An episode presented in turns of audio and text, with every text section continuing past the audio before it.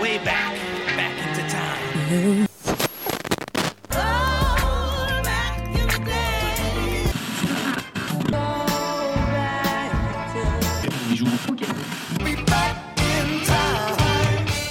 Bonjour à tous et bienvenue en 3 minutes 49, la sélection rétro. Salut Romuald. Salut Adam, hello tout le monde, j'espère que tu vas bien. Bah écoute, ça va, c'est pas mal. Et toi Ouais, ça va Ça va. Ouais, bah écoute, ça va, un peu déstabilisé, hein, comme tu peux t'en douter Bah un ouais, petit peu. ouais, ouais. Avec ce que tu m'as, ce que tu m'as, bon, ce que tu m'as donné à, à écouter, franchement. euh, Tu m'as un peu déstabilisé aussi. Le thème d'aujourd'hui, Bah c'est ouais. quoi ah bah justement, c'est un peu ça, c'est les albums qu'on a dû apprivoiser. C'est ça. C'est-à-dire les albums, bah en fait, qui nous ont pas forcément plu ou qui nous ont désarçonnés de, de prime abord avant qu'on les, qu'on les apprécie. C'est des choses qui s'appliquent souvent à, à, à une seule chanson, mais à un album entier, ça peut aussi être le cas. Ouais, exactement, puisque c'est toujours très important hein, d'écouter plusieurs fois. Des fois tout simplement parce qu'on n'a pas les clés de compréhension. Des fois parce que c'est un style qui change un peu euh, dans une carrière. Ouais, carrément. Ce qui va être le cas hein, sur l'un des deux albums dont on parlera. Ouais, clairement. En fait, écouter plusieurs fois, ça permet, comme tu dis, de s'approprier un peu les codes de compréhension Voilà. d'un style, par exemple, dont on pourrait ne pas avoir l'habitude. Moi, si je me mets d'un seul coup à écouter du, à écouter du free jazz, tiens, par exemple, si je me mets d'un seul coup à écouter du free jazz, bon bah peut-être que au bout de plusieurs écoutes de l'album, je me serais habitué, en fait, à ces rythmiques, à ces choses dont je, auxquelles je ne suis pas C'est ça. forcément, forcément C'est familiarisé. ça, et en jazz, ce qui est intéressant, c'est que par exemple, il y a la présence, beaucoup en jazz, en free jazz aussi, de dissonances. Ouais. Et effectivement, les dissonances, c'est quelque chose qui est pas naturel, donc qui, au premier Non. abord, bah, risque de nous désarçonner un peu. Alors oui, surtout que c'est très culturel. Ouais. C'est très culturel aussi. Donc euh, c'est c'est marrant, j'ai un, un, un ami qui m'avait dit un jour, le free jazz, en gros, la définition c'est dès que ton oreille s'habitue à quelque chose, ça change. C'est c'est une très belle définition, elle est très vraie pour le free jazz, ouais. On va pas taper dans le free jazz quand même aujourd'hui, hein, je pense. On va quand même taper sur des choses qui sont... Non, on va aller sur des choses quand même plus populaires, voire du très très populaire même. On va taper dans de la légende, hein, quand même. Ouais, on va taper dans de la légende, on va, on va en parler juste après parce que ce sera le premier album qu'on va chroniquer, Ouais. mais c'est vrai que ce, ce sera un cas de figure où, comme tu le disais tout à l'heure, eh bien on est sur une carrière euh, dans laquelle d'un seul coup il y a un virage à un moment avec un, un style différent auquel l'artiste se frotte. Ouais. Et donc c'est des trucs qui peuvent, euh, ils peuvent bah faire un peu bizarre quoi, faire un peu bizarre. Ça me fait penser bizarrement. Alors c'est dans, dans un dans un autre sens, mais euh, tu m'avais parlé de Nathalie Cole hein, il y a il y a quelques temps, oui. et je me rappelle que elle avait eu un virage euh, du jazz à quelque chose de beaucoup plus soul en De la soul à la- au jazz, l'inverse. Ah d'accord, c'est l'inverse. Ouais, elle a démarré sa carrière avec des sons très soul, rappelant Aretha Franklin, et elle est, elle est passée dans un album en 91, un album one shot, hein, qui était un album hommage à son père, King Cole, dans Ouais. lequel du coup elle s'appropriait les chansons de son père. Donc oui, c'est un virage, mais en même temps, il y a une filiation qui fait que c'est un virage qui paraît assez naturel. Ouais, ouais, je comprends tout à fait. Après, ça, c'est des cas de figure. On a des carrières déjà bien avancées. On a aussi euh, d'autres artistes, pareil, un autre cas de figure dont on parlera aujourd'hui, euh, où bah on est plutôt sur euh, quelqu'un qui cherche son son, en fait, en quelque sorte. Quand on est au début de carrière, parfois, on va faire deux trois albums avant de trouver un son qui Ouais. qui correspond un peu à notre identité, et en fonction aussi du résultat commercial. Je pense aussi ça peut influencer pas mal. C'est ça. Bah, dans le cas qui nous intéressera euh, en deuxième lieu, ça, ça me fait penser à un album de Nelly Furtado. Donc Nelly Furtado, moi, c'était son deuxième album avec lequel j'ai vu pas mal de mal. Son deuxième album qui est son plus méconnu, qui s'appelle Folklore, qui était sorti donc euh, après Oh Nelly et son succès surprise. Et du coup, la maison de disques, ils lui ont donné une carte blanche totale. Et elle a fait un album de folk et de hip-hop. Waouh. C'est très étrange, c'est brillant, je le trouve incroyable cet album parce qu'il y a une prise de risque folle tout le temps où on a des cordes complètement barrées, il y a du hip-hop, il y a beaucoup de folk aussi, des couleurs très très étonnantes, il y a même des prises live euh, où elle a où elle éclate de rire au milieu d'une chanson par exemple. Oh, c'est ouf. Et c'est gardé tel quel. Et c'est un album qui est d'une fraîcheur et d'une pertinence assez incroyable dans sa carrière. Avant, du coup, qu'on passe sur euh, son, son album culte, non j'ai oublié le nom, évidemment, c'est pour ça qu'il est culte, Lose, voilà. Avant de passer à son album culte, Lose, sur lequel on a du coup le Timbaland à la prod, c'est là qu'il On a a façonné, voilà, elle a retrouvé les rails et façonné du coup la suite de sa carrière. La carrière de Furtado, elle est vachement intéressante. On en reparlera peut-être un jour. Il y, y a des groupes aussi comme ça qui, qui innovent un peu au niveau du son euh, dès le, dès le début en fait de leur carrière. Moi, il y en a deux comme ça qui me viennent à l'esprit. Je pense aux Arctic Monkeys, leur premier album Oui. avec ce, ce rock euh, très euh, très dépouillé, en même temps hyper énergique, avec une vitesse d'exécution qui est, qui est, qui m'a qui m'a un peu prise de court la première fois que je l'ai écouté.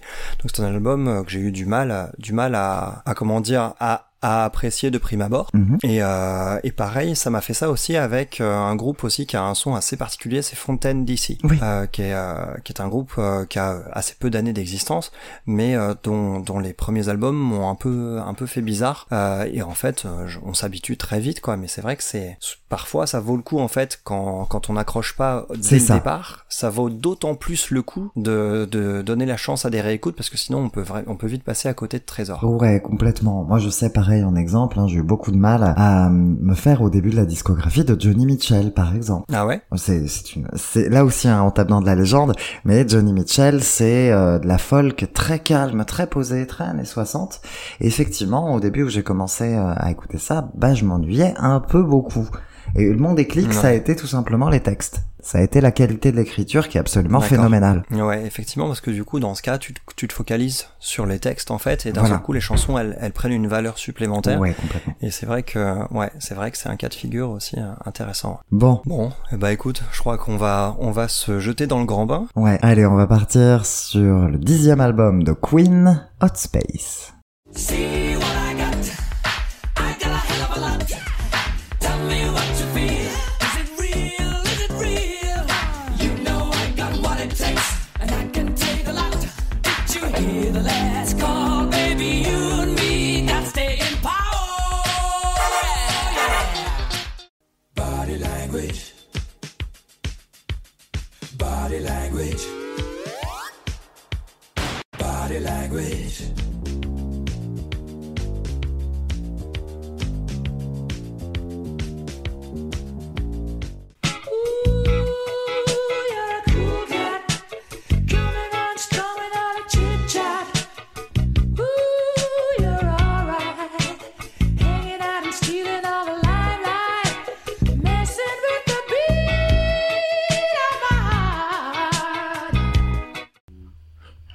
Alors, déstabilisant donc pour du Queen.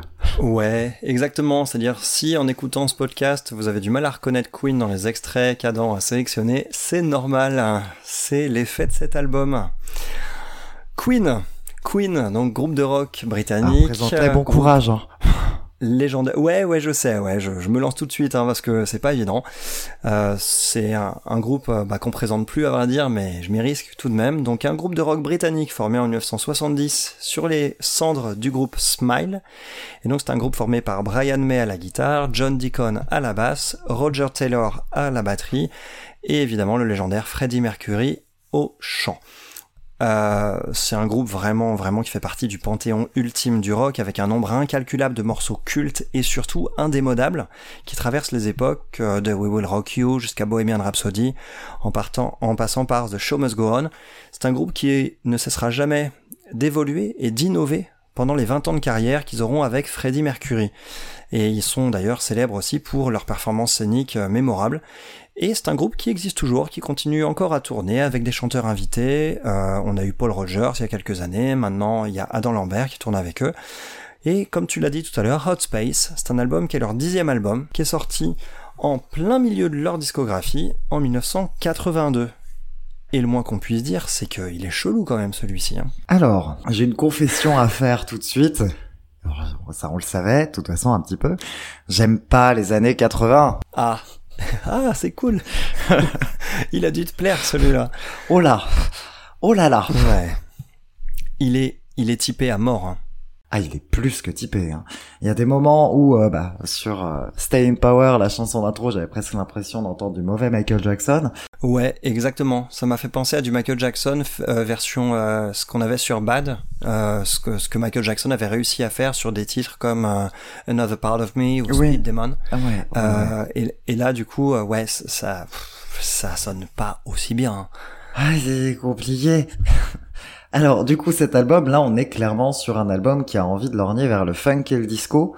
Clairement, Mm. il y a, il y a un petit peu de, de rock euh, Queen à l'ancienne, mais plutôt vers le milieu de l'album. Ouais, en fait, il y a, il y a vraiment que la première partie de l'album qui est vraiment hyper typée, je trouve. Oui, oui, oui. Même si on retrouve un peu ces bases-là vers la fin quand même, aussi un peu, mais Ouais, ouais, ouais, ouais, ça revient un peu dessus, mais c'est vrai que de temps en temps, on a quand même des points d'ancrage pour ceux Ouais. qui, qui connaissent pour un ceux peu qui, bah, qui les autres connaissent facettes de Queen. un peu plus Queen. Moi, Queen, je connaissais un petit peu. Je connais surtout euh, bah, les, les grands classiques, Bohemian Rhapsody euh, et, et tout le reste. Hein, on va pas tous les citer, il y en a un million.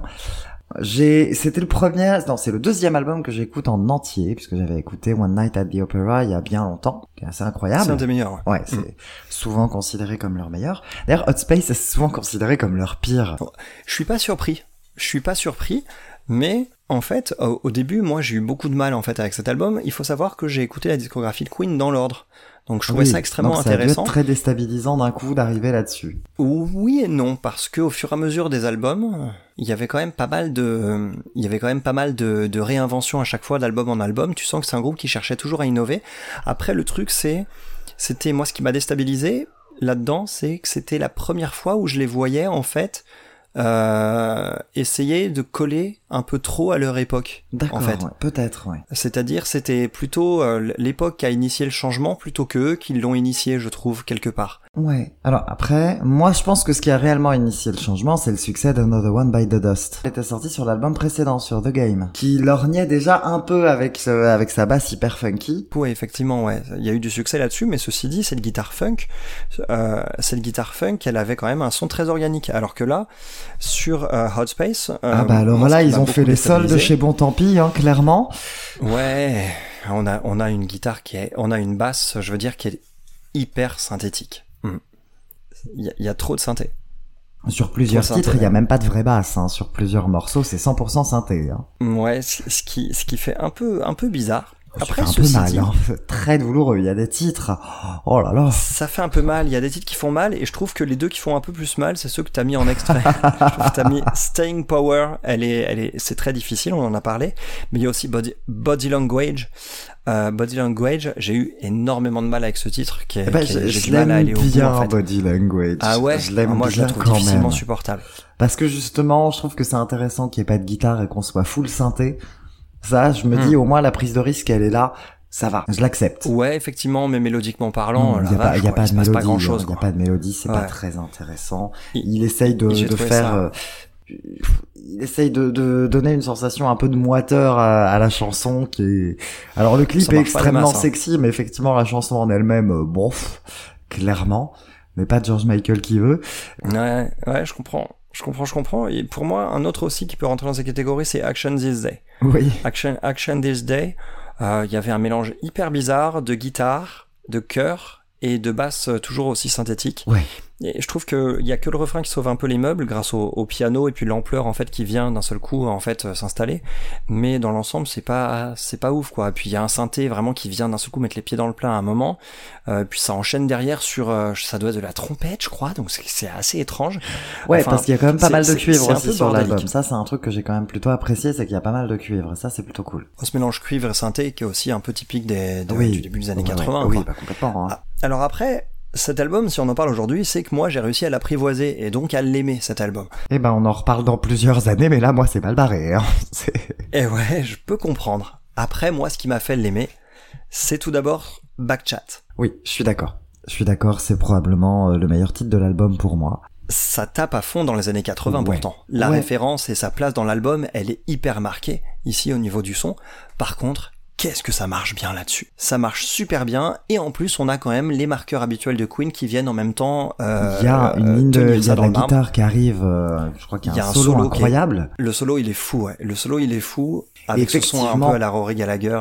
C'est ça, bah, c'est là où on se dit, oui, là, c'est Queen. Là, on est à la maison. Ça y est. Ouais, c'est ça. Et pourtant, pourtant esthétiquement, Elle reprend tous les codes. ouais, c'est ça. C'est tout à fait ça. Ouais. C'est tout à fait ça.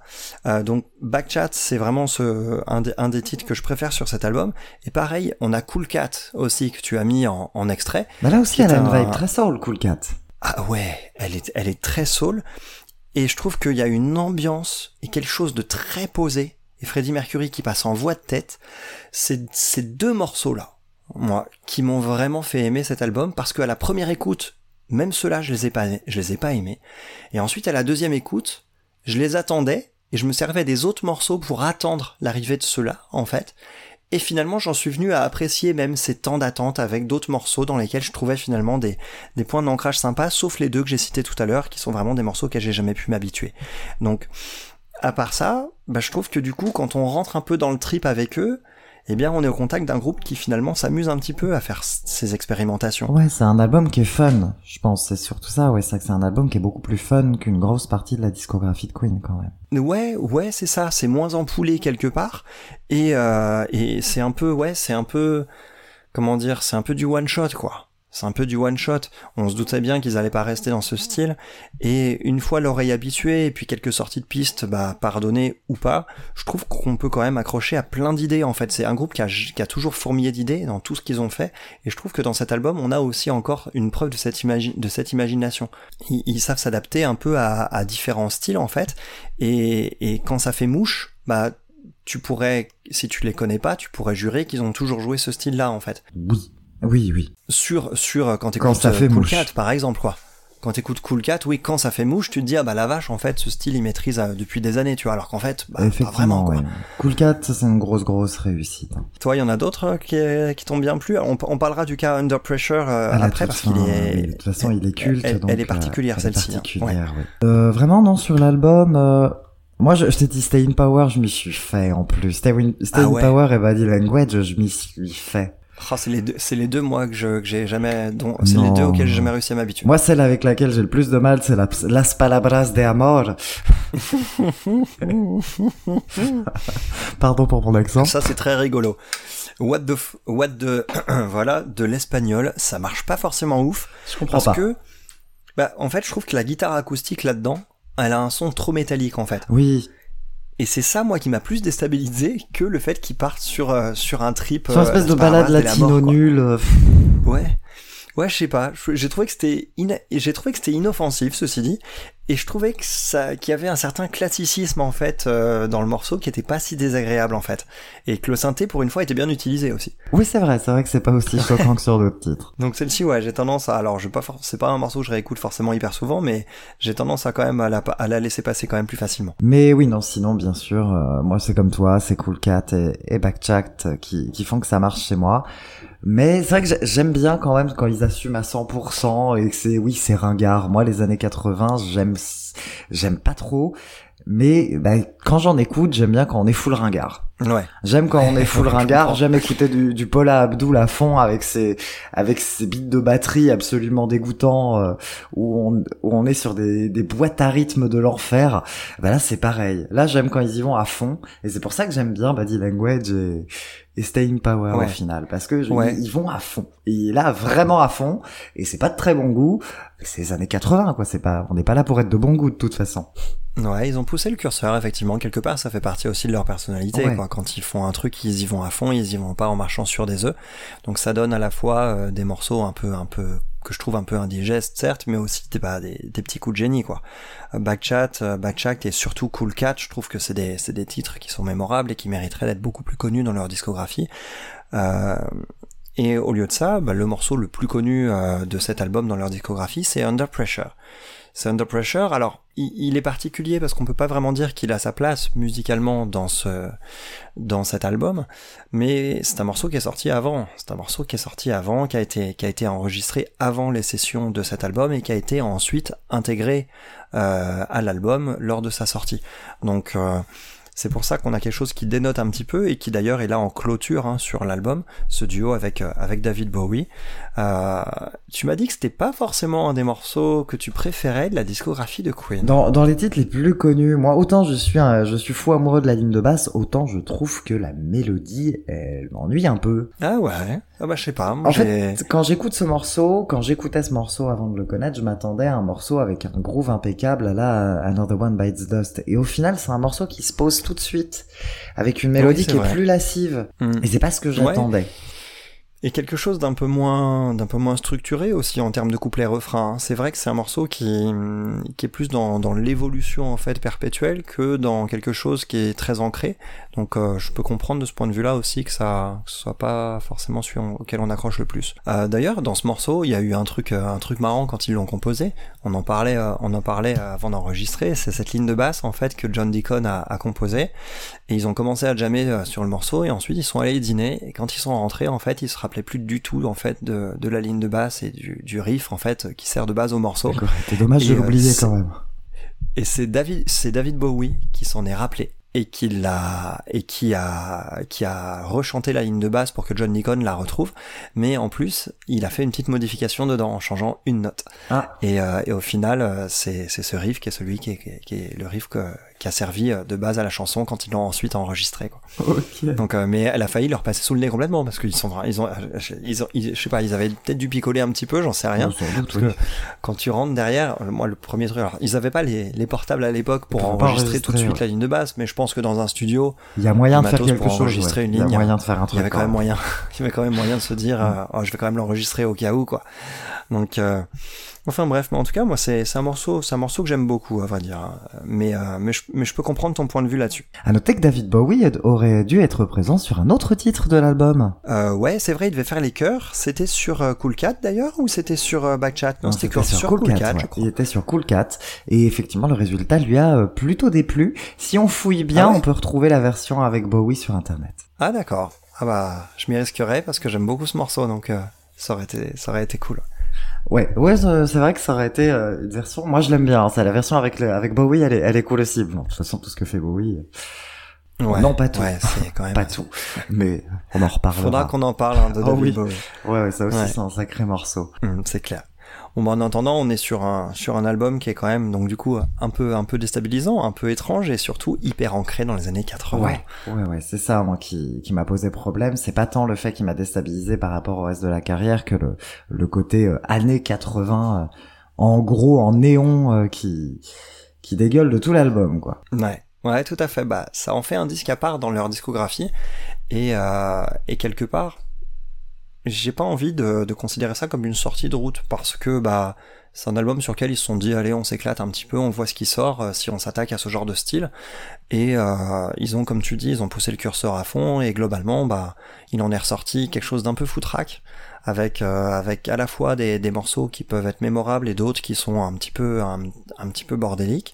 Mais globalement bah quand on se penche sur leur discographie c'est un album qui, méri- qui mérite pas forcément d'être sauté pour autant quoi Non, mais c'est vrai qu'à la différence de leur discographie, comme tu le disais, c'est celui qui paraît le moins intemporel aussi. Oui, oui, c'est celui qui mange le plus en termes de, de vieillissement, ouais, tout à fait, ouais, c'est, c'est celui qui Parce supporte que le euh, moins tous les le- albums, enfin, une grosse majorité des albums sortis dans les années 70 ont pris un moins gros coup de vieux que Hot Space, pour le coup. Même leurs autres albums des années 80, à vrai dire, hein, The Works, euh, A Kind of Magic euh, et euh, The Miracles sont des albums qui ont, qui ont mieux vieilli que celui-ci, à vrai dire. Bah d'ailleurs, on va peut-être se pencher un peu sur la discographie euh, de. Queen, ça va être vite fait. Allons-y. moi, j'ai, moi, j'ai rattrapé doucement. Je me, je suis arrivé à The Works là. Je suis pas allé plus loin. Ah oui, quand même, ouais, mais t'es quand même allé, euh, ouais, t'as quand même plutôt, t'as quand même plutôt bien avancé, ouais, t'es, t'es, t'es déjà rendu au milieu des années 80. C'est vrai que pour le coup, ils ont commencé quand même sur quelque chose de très prog. En fait, on était à fond dans du rock prog et, et avec une ambiance qui flirtait grave avec la, l'heroic fantasy quand même sur leurs deux premiers albums, sur lesquels on trouvait quand même euh, Killer Queen euh, aussi, euh, qui était leur premier tube. Mais ces deux albums, donc Queen et Queen 2, qui sont sortis en 73 et en 74, moi je les aime bien. Je les aime bien parce que ils, ils- en fait c'est ça fait très bande originale je trouve et un exercice auquel ils se frotteront encore quelques années plus tard. Bah oui, ils vont pousser Mais, encore euh, plus les potards à fond euh, sur le quatrième album, du coup. hein. Ouais ouais ouais ouais c'est clair. C'est- Bah, entre temps il y a quand même eu un, un petit un petite déviation avec Sheer Heart Attack. Je sais pas si écouté celui-ci. Euh, on, on trouve un morceau dedans qui est un de mes morceaux cultes quand il s'agit d'envoyer du lourd, c'est Stone Cold Crazy. Stone Cold Crazy, c'est un morceau tellement vénère, on dirait du métal, quoi. C'est hyper vénère, on est à deux doigts d'être dans du métal, et euh, je trouvais que d'un seul coup il y avait quelque chose de beaucoup plus lourd. Et ensuite on arrive sur le chef-d'œuvre, leur quatrième album hein, euh, que tu connaissais déjà avant, A Night at the Opera, sur lequel on trouve par exemple Bohemian Rhapsody, mais euh, pas seulement. Bohemian Rhapsody, je dirais que c'est la, la deuxième meilleure chanson de l'album. Ouais. Il y en a une qui s'appelle The Prophet's Song, qui est complètement perchée. Et je pense que si que si Bohemian Rhapsody n'était pas n'était pas sorti, euh, je pense que c'est celle-ci qui aurait, qui aurait pu avoir la même place dans leur discographie. Cet album, de toute manière, il y a rien à jeter dedans, donc euh, c'est c'est sûrement leur meilleur, je pense. Après, c'est dur quoi d'en dégager un meilleur. Ouais, c'est celui qui ressort en tout cas le plus, en général. Ah ouais. Après derrière ils ont continué à, à sortir des bêtes de trucs. Hein. On a A Day at the Races qui était un peu le- l'album euh, l'album en négatif en fait ou le- l'album complémentaire Ouais, voilà. de celui-ci qui est sorti en 76. On avait un titre dessus aussi que que je considère comme sublime qui s'appelle You Take My Breath Away. Et je suis très surpris que cette chanson ne soit pas plus connue que ça. Ouais, On connaît Somebody to Love qui est sur Oui. le même disque, Oui, oui. mais on connaît pas You Take My Breath Away et c'est un morceau qui est d'une émotion qui peut tirer des larmes assez facilement. Ouais. Et il est, il est vraiment en plus particulier en termes de son, donc, euh, donc ouais. Mais pour moi, là, là où il y a un petit creux, autant j'ai, j'ai aimé, euh, tout comme toi, je pense, News of the World euh, et Jazz, qui sont les deux albums qui sont sortis ensuite. Pour le coup, particulièrement, euh, jazz, c'est un peu mon coup de Jazz cœur. Ouais, c'est jazz. Il y a Fat Bottom Girls, Don't Stop Me Now et Bicycle Race et le fameux solo de, de sonnette de, de, de vélo. Quoi. Ouais, ouais, ouais, Sur non. Bicycle Race, euh, je l'aime vraiment beaucoup, elle est vraiment sympa. Elle, elle est assez folle cette chanson. Après, ça se calme un peu quand même. Je trouve que sur The Game, Fla- euh, la BO de Flash Gordon ensuite et Hot Space qu'on a chroniqué aujourd'hui, je trouve que là c'est un petit creux, on va dire, moins mémorable. Et derrière, on a une fin de carrière qui est assez folle, quoi. Toi, t'es sur The Works en ce moment? Il y a des morceaux qui t'ont marqué sur celui-ci? Sur, sur The Works, pour l'instant, je suis mitigé. Ah ouais? Oh, Hammer Un to Fall quand même, hein. Oui, oui, oui, oui, oui. Mais je pense que je suis Ah, a- mitigé parce que c'est l'album sur lequel je connais presque le plus de chansons, donc j'arrive un peu Ah ouais en, en terrain un Radio peu connu. Gaga Radio Gaga, Want to Break Free, c'est des titres un peu plus connus. Hmm, Donc, Ouais, du coup, oui, effectivement. Peut-être que, peut-être que The Works pour l'instant me, me perd un petit peu, mais bon, c'est, disons que déjà on reprend une direction un peu plus calme euh, que celle d'Hot Space, c'est ce qui est pas plus mal. Ouais, effectivement, mais ceci dit, sur The Works, je trouve que c'est les morceaux les plus énervés, moi, qui m'ont fait aimer euh, cet album, au-delà des tubes qui sont dessus. Ouais. Et là, on arrive un peu sur la fin de leur discographie. On a, on a plus que trois albums. On a, enfin quatre à vrai dire. On a A Kind of Magic, qui est un petit peu aussi, euh, qui a servi de bande originale à- au premier Highlander, dans lequel on avait euh, Who Wants to Live Forever, qui est un morceau, qui est un morceau légendaire Ouais. qui est d'une beauté, euh, qui est une beauté in- incommensurable. Et euh, ça, ça m'a, voilà, ça c'est un morceau que j'ai toujours porté, porté en moi. Euh, après, j'ai eu un petit coup de cœur aussi pour The Miracle, qui est sorti en 89, parce que bah y a un morceau là-dedans qui est génial, qui s'appelle I Want It All. On connaît beaucoup la version single de ce morceau, qui commence par les chœurs. Et en fait, dans la version album, ça commence par la guitare et euh, le morceau est plus long d'une minute et il vaut largement le coup. Il vaut largement le coup parce qu'il est encore plus épique que la version single, qui l'est déjà quand même plutôt pas mal. Donc j'invite tout le monde à découvrir, si ce n'est l'album entier, au moins la version album de I Want It All. Et ça nous amène sur Innuendo, qui est le dernier album enregistré avec Freddie Mercury. Donc c'est un album qui est sorti en 1991, l'année de son décès. Et d'ailleurs, l'album se termine par euh, The Show Must Go On. Elle est, elle est magnifique déjà, effectivement, cette symbolique. On a ce morceau qui est en dernier, c'est un des derniers qui a été enregistré par Freddie Mercury, qui était déjà très malade. Et euh, je crois que c'est euh, Brian May qui a composé cette chanson. Et Freddie Mercury, en fait, euh, a failli ne pas être en capacité de la chanter. Il a bu un coup, il a dit t'inquiète, je vais le faire. Il est parti, il a chanté d'une traite la chanson, et c'est la prise qu'on a sur le disque. Euh, c'est de la part de quelqu'un qui est quasiment mourant. Je trouve ça absolument, absolument incroyable en fait. À noter quand même qu'il y a eu un petit album aussi euh, sorti en 2008 que personne ne connaît, qui s'appelle The Cosmos Rocks, avec Oui. Paul Rogers au chant, Ouais. qui est un album qui s'éloigne quand même beaucoup de, de la discographie de Queen, qui est Ouais. sympa parce que bah il y a quand même du son plutôt, plutôt sympa, mais mais il dénote beaucoup en termes de style musical. Euh, Après, c'est très moi je classique pense rock. que c'est ce qu'il fallait faire, hein, parce qu'on peut pas garder l'empreinte. Euh... En Non, plus, bien sûr, c'est autant de temps après, hein, puisque ça, il y avait quand Oui, même c'est ça. 17 ans d'écart avec Ouais, Innuendo, clair. donc il pouvait pas non plus se permettre de revenir comme si de rien n'était avec quelqu'un qui avait juste changé de voix, quoi. Ouais, ouais, c'est clair. Mais du coup, il est quand même beaucoup moins mémorable. Il est, voire même assez dispensable. Bon, et bah écoute, petit tour sur Queen. Je pense qu'on est, on est plutôt pas mal. On est pas mal. Hein. Vu la taille de la discographie et, Ouais. et, le, et la légende que constitue ce groupe. euh, Oui, oui, bah, de toute façon, je pense que recommandation sur Queen, il n'y a pas trop photo. Ouais, bon, ça c'est clair. Hein, si, faut découvrir Queen absolument. Euh, en porte d'entrée, tu verrais quoi quand même, histoire de terminer là-dessus? Pour rentrer vraiment dans leur univers, je pense qu'il faut taper sur euh, A Night at the Opera ou euh, les... en fait c'est ces albums de la fin des années 70 entre A Night at the Opera et, et jazz. Oui, je je, pense dirais qu'on peut de taper sur n'importe lequel. hein. jazz, euh, tout va bien. Ouais. Jusqu'à jazz, tout Ouais. va bien, allez-y, euh, sans problème. Ouais, c'est ça. Deuxième moitié des années 70, euh, on sera en territoire connu parce que bah on connaît tous des morceaux de Queen. Et euh, sinon après, euh, la l'autre porte d'entrée qui peut marcher, c'est euh, la deuxième moitié des années 80, à partir de The Works. Eh bah écoute, Queen, on a fait un petit tour. J'ai failli dire on a fait le tour, mais faire le tour de Queen, c'est quand même Ouais, c'est quand même plus vénère que ça.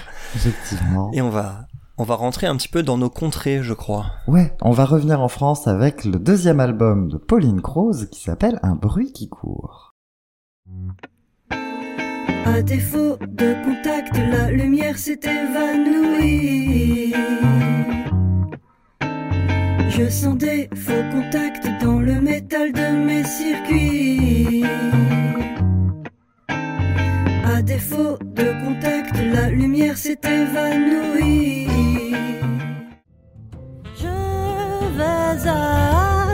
L'endroit des mots de travers.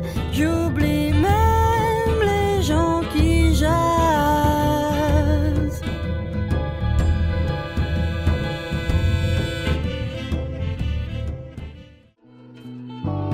Ne te rends jamais, ne te rends jamais. Sauf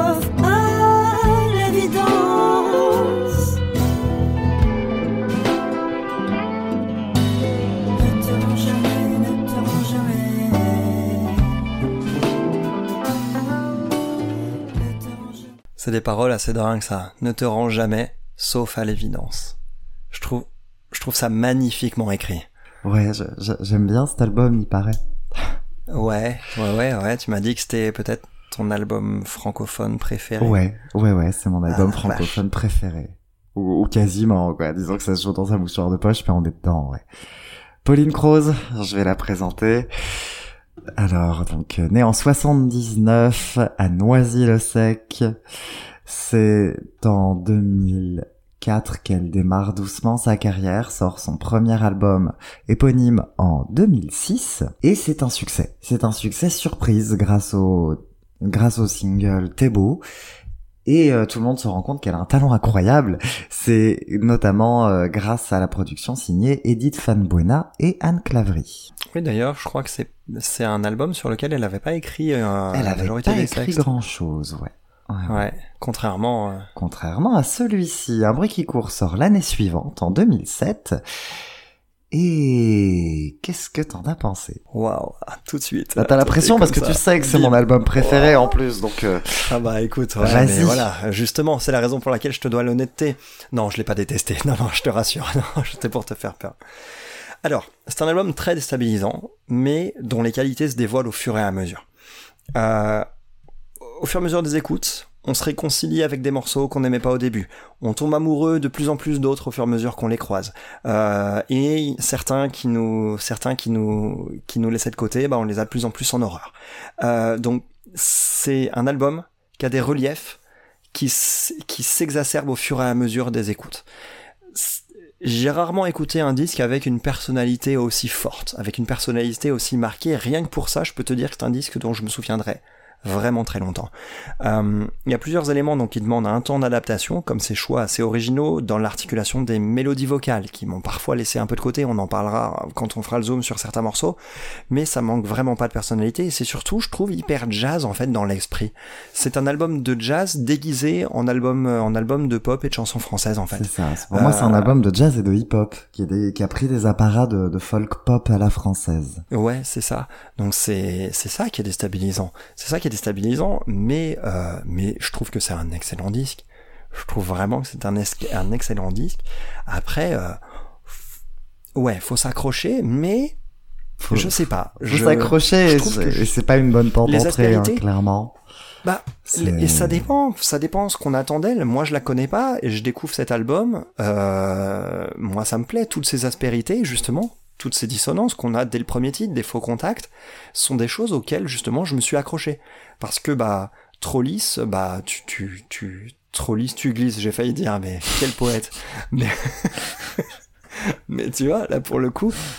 Là, pour le coup, ces aspérités, je m'y suis vraiment accroché et j'en ai fait en fait mon point d'ancrage dans, dans, dans tout cet album.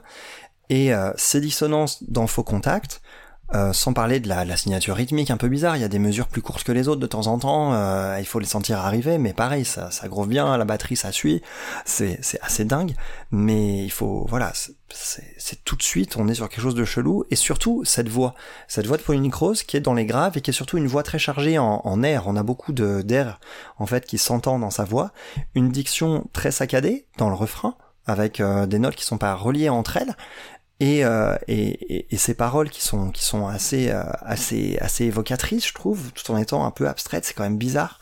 Euh, moi c'est un titre que j'ai trouvé fascinant faux contact à vrai dire. Ouais, ouais, donc ouais. euh, à partir de là je me suis dit si j'aime le premier morceau bah ça devrait aller pour la ça devrait aller pour la suite quoi. Et donc, euh, ouais, la suite, elle est aussi pleine de surprises. ah la suite est pleine de surprises. Moi un de mes coups de cœur c'est un bruit qui court. C'est le deuxième morceau c'est le morceau titre. On a un côté rock qui rentre qui rentre un peu plus dans l'équation ici, avec des belles guitares et une ligne de basse qui est vraiment super aussi. Euh, encore beaucoup d'air dans la voix, mais cette fois j'ai commencé à m'habituer. Et les refrains, ils décollent complètement. Je trouve que ça déborde de personnalité et de et d'audace en fait ce morceau. En plus d'avoir une véritable pure énergie rock en fait. Donc Et une technique vocale qui est assez folle. Hein. ah ouais ouais c'est clair, surtout bah, sur les refrains où ça décolle, Ouais. où elle va chercher là. Ouais. Ça c'est c'est assez ouf. Elle atteint des notes Euh, très très hautes. Ouais, c'est que bah, les- notes hautes, d'ailleurs, au début, on s'y attend pas tellement. Parce qu'au début du disque, elle est très dans la voix feutrée, un peu plus grave, tout ça. Ça, ça fait partie des, des morceaux que j'ai bien kiffé. J'ai kiffé aussi Jour de foule. Oui, Euh, oui, il y a un riff à la guitare. C'était un premier single euh, Ah ouais sur. Ah, je suis pas surpris. Ouais. Il est assez efficace, il est un peu plus, un peu moins audacieux peut-être, même si on joue quand même pas mal avec des rythmiques chelous et des dissonances quand même. Et Ouais, une mais écriture c'est un peu immédiat. mais il y a eu un- il y a une immédiateté qu'il n'y a pas nécessairement sur le reste, ouais. Avec une mélodie qui est, qui est plutôt, plutôt dingue, des paroles qui sont toujours intéressantes d'ailleurs sur l'intégralité du disque, une guitare un peu funky et quelque chose qui groove à fond. Euh, Jour de foule, c'est un de ces fameux morceaux dont je suis tombé amoureux au fur et à mesure des écoutes. Euh, la première fois, j'ai bien, ça a attiré ma curiosité. Je me suis dit, ah tiens, je le réécouterai bien. Quand je l'ai réécouté, là, je l'ai vraiment, vraiment aimé. Et ensuite, ouais, à la, troisième, quatrième écoute, je me suis dit, bah ça y est, ça c'est un, titre vraiment que j'adore, quoi. Donc, euh, en plus, elle pousse sur sa voix. hein. Elle pousse sur sa voix sur sur Jour de foule. Et là, elle a, elle a montré une puissance que je soupçonnais pas à ce moment-là et que, je, enfin, ça m'a, ça, ça m'a vraiment conquis. C'est un des morceaux qui m'ont, qui m'ont, qui m'ont vraiment conquis. Tout comme à l'évidence dont t'as mis Ouais. un extrait tout à l'heure. Ouais, Euh, ne serait-ce qu'avec les-. Les paroles, les paroles sont ouf et l'ambiance qui se jazzifie aussi au fur et à mesure du morceau, c'est c'est vraiment c'est vraiment super. J'ai eu un peu plus de mal avec euh, le, le reste du disque en fait où il y a des morceaux qui m'ont un peu laissé de côté comme par exemple La couleur de la mer qui est un morceau où il y a un refus de mélodie en quelque sorte que auquel j'ai pas accroché. Euh, Moi, j'a- j'adore ce titre pourtant, en j'aimais les l'occurrence, hein, mais de toute façon, je vais Ah ouais dire sur tous les morceaux, il y a aucun titre que je n'aime pas hein, sur cet album. Ah, tu, tu l'adores, euh, la couleur de la mer? Ouais. Ah ouais, moi c'est vraiment le seul sur lequel j'ai eu vraiment du mal à accrocher. Ouais. Comme je dis, il y a, il y a un... Ouais, il y, a- il y a ce côté un peu, euh, je, veux, je, je ne ferai pas de mélodie, je resterai sur la même note et on va voir ce que ça donne. J'ai eu du mal avec ça, quoi. Ça m'a laissé un peu de côté. Pourtant, il y a des super guitares hein, pour ce, sur ce morceau. Et toi, du coup, il y en a qui t'ont laissé de côté aussi là-dedans Pas beaucoup, Euh, j'imagine. bah, au début tous, tout à la fin aucun.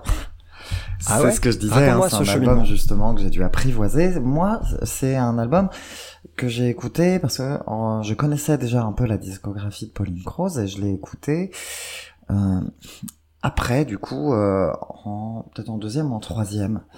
Et c'est un album euh, sur lequel j'ai eu pas mal de mal.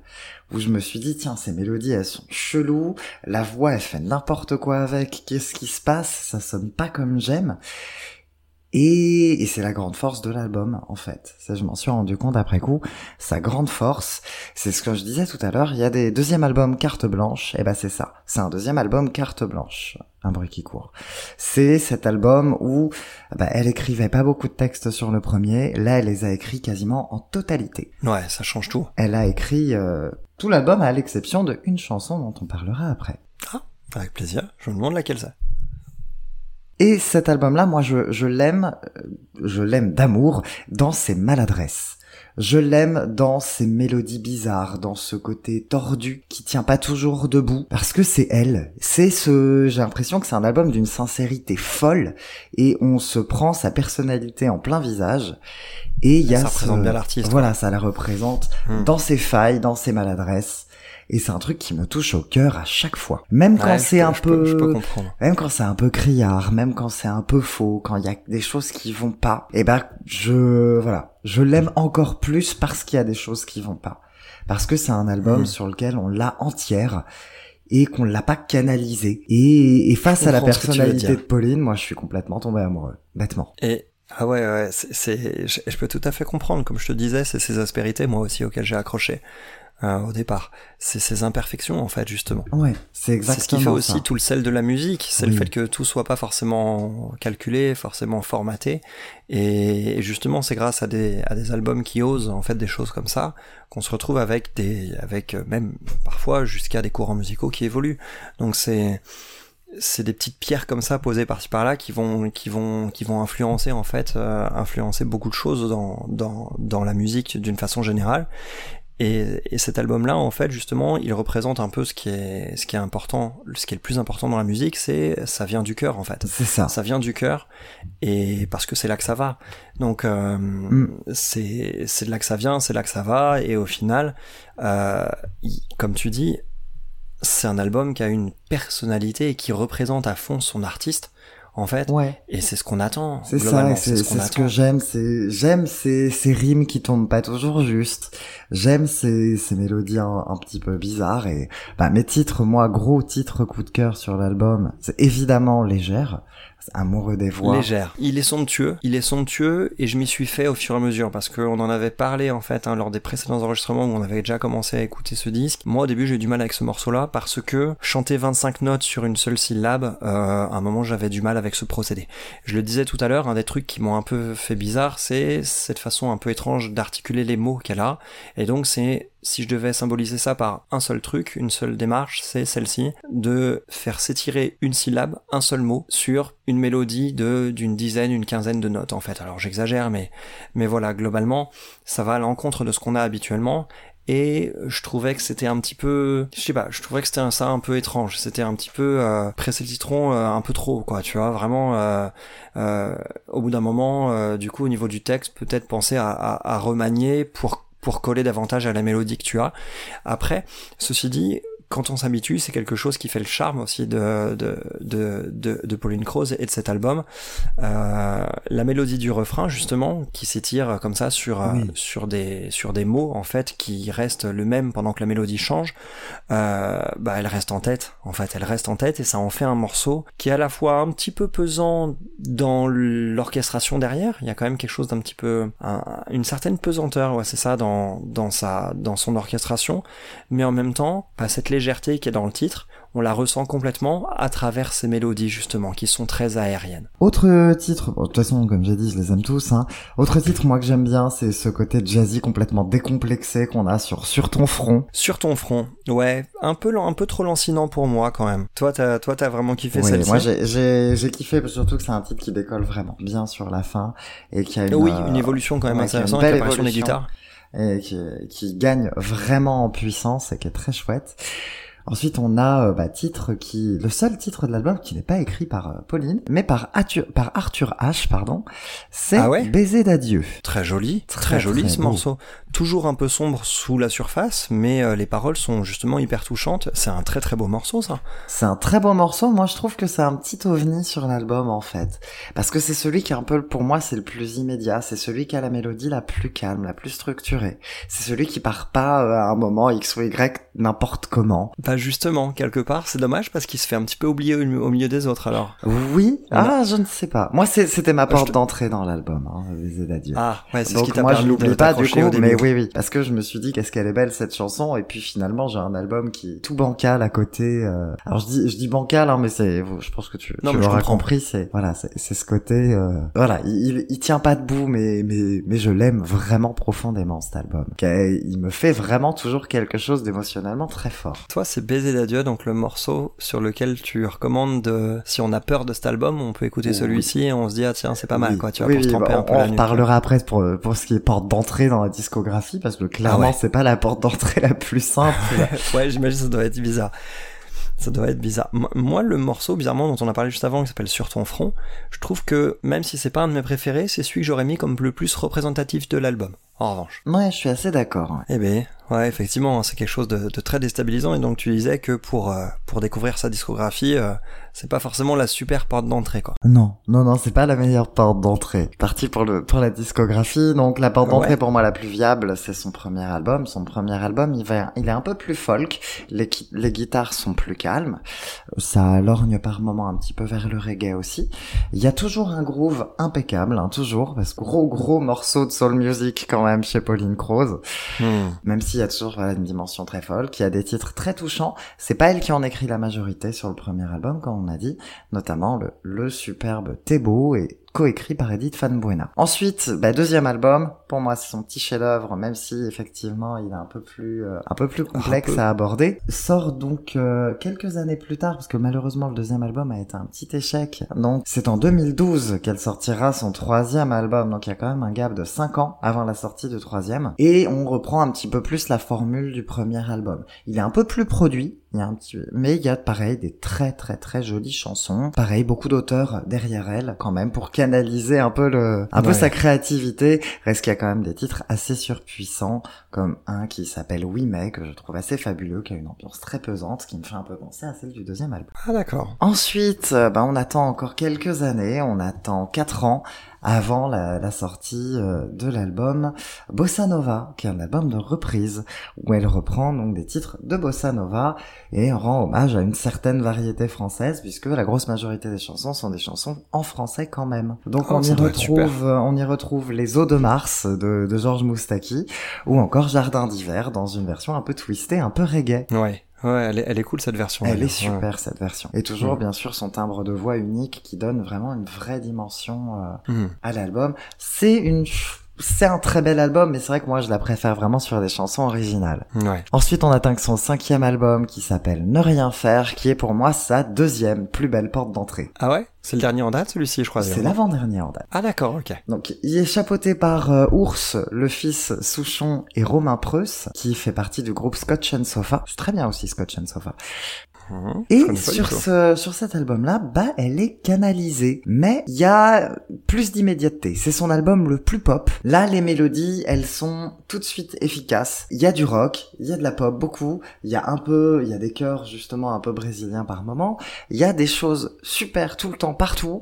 Mais c'est un album direct. C'est un Hmm. album qui va pas par quatre chemins pour une fois. Donc pour moi, c'est Ouais, une très belle porte d'entrée. Et c'est aussi son album, je pense, le plus facile à réécouter. Ah. Parce qu'il a un côté Ouais. très immédiat qui marche tout de suite. J'ai peur, c'est bête, hein, j'ai peur d'être déçu, moi. J'ai peur d'être déçu parce que euh, je me suis attaché à, à un bruit qui court. Et le fait de commencer par celui-ci, euh, j'ai peur derrière que les autres albums me paraissent plats, du coup, par rapport à ce que tu, à ce que Ah non, sa musique elle est jamais plate, elle le sera probablement jamais, parce qu'il y a quand même des choses assez puissantes dedans. C'est juste plus plus posé par moment, et Ouais. pas toujours. Plus canalisé, comme voilà, tu disais. c'est ça. C'est et non, il y a vraiment des vraies fulgurances sur euh, sur ne rien faire. Il faut il vaut vraiment le coup d'oreille. Je pense que c'est mon deuxième album préféré hein, de sa disco. Donc euh, même s'il est très différent, et c'est justement parce qu'il est très différent. Ouais, c'est tout son intérêt, peut-être, ouais. Et ensuite, on se retrouve en 2021 avec son tout dernier album, Après les heures grises. Ah oui, j'en ai entendu parler Ouais, en il plus, est ouais. très beau aussi, évidemment. C'est un album qui va être plus urbain, qui va réellement appeler des, bah, des auteurs de, de musique urbaine, notamment des, des gens qui ont collaboré avec euh, Eddie De Preto. Il y a des choses hyper intéressantes. Par contre, moi, je trouve qu'il y a des moments, notamment en termes d'écriture, où on entre un petit peu dans le cliché. Et il y a Ah ouais des choses où Ça lui ressemble pas. Ouais, c'est pour ça. Je trouve que c'est son album le moins bien écrit, je dirais. Mais c'est quand même, il y a des grosses, grosses fulgurances aussi. Notamment, bah, il y a des titres qu'elle a écrits toute seule, qui sont mes préférés de l'album, comme à chaque fois. Mais il y a des chansons qu'on le mérite d'a- d'aborder des thématiques très originales, comme une chanson qui va nous parler de, de Kim Jong-un. Pourquoi pas? Ça me fait penser à la maison Tellier. Oui, Qui oui, a oui. une chanson qui s'appelait Kim Jong X, qui est très drôle aussi, qui est très, qui est très Elle est belle super, aussi. cette chanson. Elle est super, elle est très sympa. Bah là, voilà, il y a une chanson sur qui s'appelle Kim, qui est, qui est très sympa aussi. Il y a, voilà, il y a plein de choses qui sont hyper intéressantes, mais je dirais que c'est son album le plus maladroit, mais c'est quand même un, un très beau morceau de chanson française, encore pleine de couleurs et pleine de personnalité, puisque là, clairement, la personnalité, elle en aura encore toujours. Ah, et bah écoute, ouais, c'est une, une artiste assez fascinante en tout Ouais, clairement, cas. Une oui, voix, oui, euh, une voix, un style et, euh, et une personnalité qui. euh, Voilà, il y a, y a une, douceur, une délicatesse euh, chez elle que je trouve Mm. assez fascinant et voilà, bah, Pauline, Mm. je t'aime. Je ne sais pas si tu m'écoutes, mais je t'aime, t'es incroyable. Donc euh, voilà, si tu veux, si t'as envie de donner une interview, euh, on est là. Non, Et vrai- ouais, vraiment, voilà, vraiment, il faut écouter sa discographie, c'est dingue. C'est vrai que tu m'avais un peu un peu prévenu hein, que c'était un album assez assez déstabilisant, donc du coup bon Alors, C'était quelque part euh, ouais quelque part franchement j'ai pas été déçu de ce point de vue là en tout cas. Oui, non, c'est c'est sûr que les autres albums sont un peu plus posés. Donc si tu as l'occasion de les écouter, tu me diras si la, si l'acclimatation est un peu plus... euh, Carrément. mais- Bon bah écoute, on va partir euh, sur euh, sur une, euh, une une nouvelle semaine d'actu, je crois bientôt de oui, toute façon. c'est ça. Semaine prochaine, on se retrouve pour parler d'actu avec du coup le nouvel album de PG Harvey. Ah oui, effectivement, oui, oui, nouvel album PJ Harvey et euh, et Lille aussi, je crois, non? Ouais, moi j'ai décidé de vous emmener au Québec la semaine prochaine. Ouais, ouais, ouais, on aura pas mal de choses à dire déjà hein, Ouais, sur cet ça- que j'ai déjà eu l'occasion d'écouter Ça un petit va peu. être rigolo. Ouais, ça va être plutôt rigolo. Ça va être plutôt rigolo. Et euh, même sur PJ Harvey, il y aura, il y aura des choses assez, Ouais. assez intéressantes à dire. Ouais, ouais, ouais. Bon bah écoute, j'ai hâte d'y être en tout cas. Merci Adam pour euh, bah, pour euh, pour cette émission d'aujourd'hui et puis puis ce choix un petit peu un petit peu dingue qui m'a qui m'a pas mal enrichi, je trouve quand même en termes d'écoute. Ouais. Ah. Mais merci à toi pour euh, bah, pour euh, avoir supporté euh, ma passion pour Pauline Croze. Merci à Pauline Croze du coup d'être incroyable. Merci à Queen d'être euh, Queen. Voilà, c'est ça. Et merci surtout, à merci tous à pour l'écoute. Voilà, exactement. Merci de nous écouter, merci de, de soutenir ce podcast, ça fait toujours plaisir. N'hésitez pas à partager autour de vous, hein, surtout. Voilà, ouais, n'hésitez bah- surtout pas. Et nous on se retrouve dans une semaine. À dans une semaine. À Salut dans tout le monde, salut. Adam. Ciao.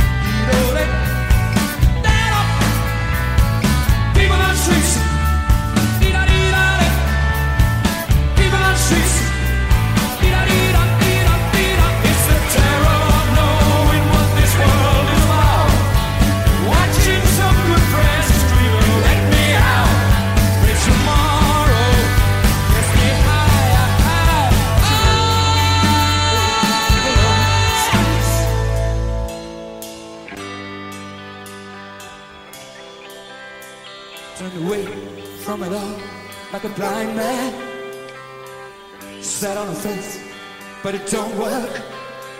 Keep coming up in love, but it's so slashed and torn.